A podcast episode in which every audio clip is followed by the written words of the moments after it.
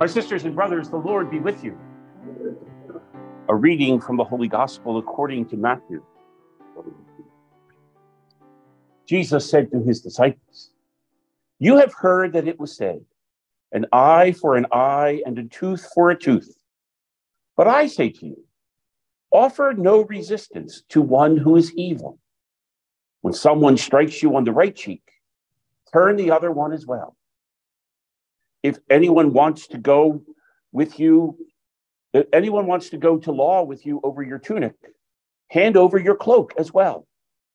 Should anyone press you into service for one mile, go for two miles. Give to the one who asks of you, and do not turn your back on the one who wants to borrow. You have heard that it was said, You shall love your neighbor and hate your enemy. But I say to you, love your enemies and pray for those who persecute you, that you may be children of your heavenly Father. For he makes his sun rise on the bad and the good, and causes rain to fall on the just and the unjust. For if you love those who love you, what recompense will you have? Do not the tax collectors do the same? And if you greet your brothers and sisters only, what is unusual about that? Do not the pagans do the same? So be perfect, just as your heavenly Father is perfect. The gospel of the Lord. Praise to you, Lord Jesus Christ.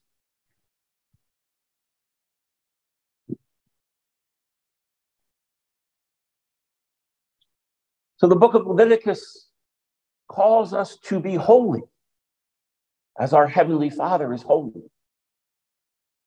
Jesus in the Gospel of Matthew calls us to be perfect as our heavenly Father is perfect.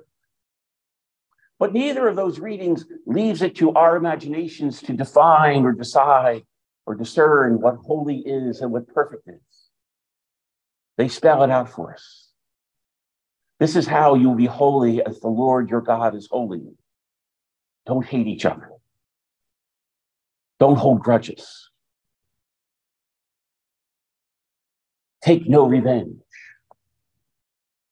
Love like that you would want to be loved as you love yourself.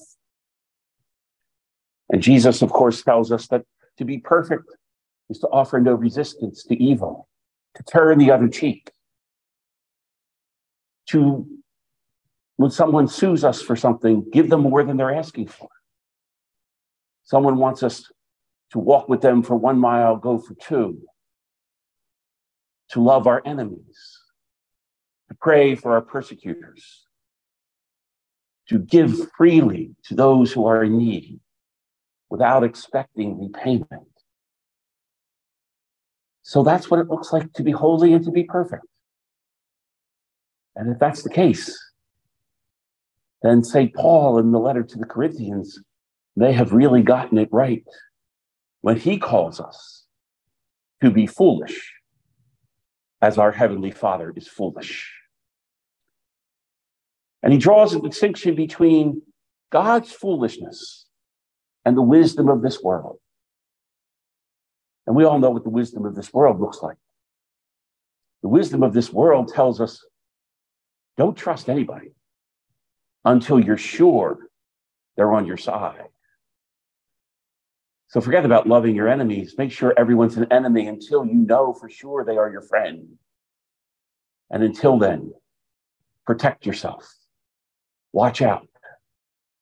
Build walls to keep yourself safe, not bridges that can be crossed.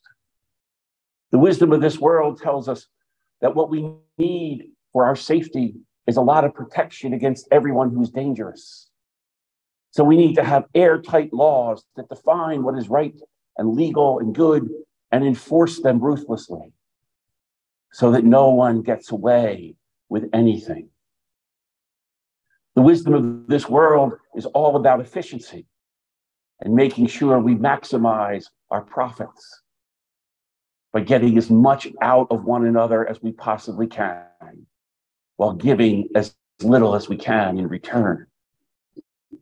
The wisdom of this world is all about saving and investing, not sharing. The wisdom of this world tells us that if you can't earn it for yourself, you simply don't deserve it. And contrast that with the foolishness of God, the holiness of God, the perfection of God. God who has lots of enemies and loves them all. God who just keeps giving generously and prodigally, holding nothing back from any of us, regardless of whether we are good or bad. God who forgives constantly, holds no grudges. God who shares liberally with mercy and goodness and compassion. It is indeed so different from the wisdom of this world. God just gives and gives prodigally whatever it is that we need. God holds nothing back, regardless of how deserving we might be of it. We all know very well how the wisdom of the world is serving us. The wisdom of this world has us in the reality that we live in every day realities of fear, realities of anger, realities of mistrust, realities that come with holding grudges, realities that come with seeing each other as dangerous rather than as children of our Heavenly Father. We know how that works. Maybe it might be worth giving it a try to live instead of the wisdom of this world, to live in the foolishness of God, that we might be holy and that we might be perfect.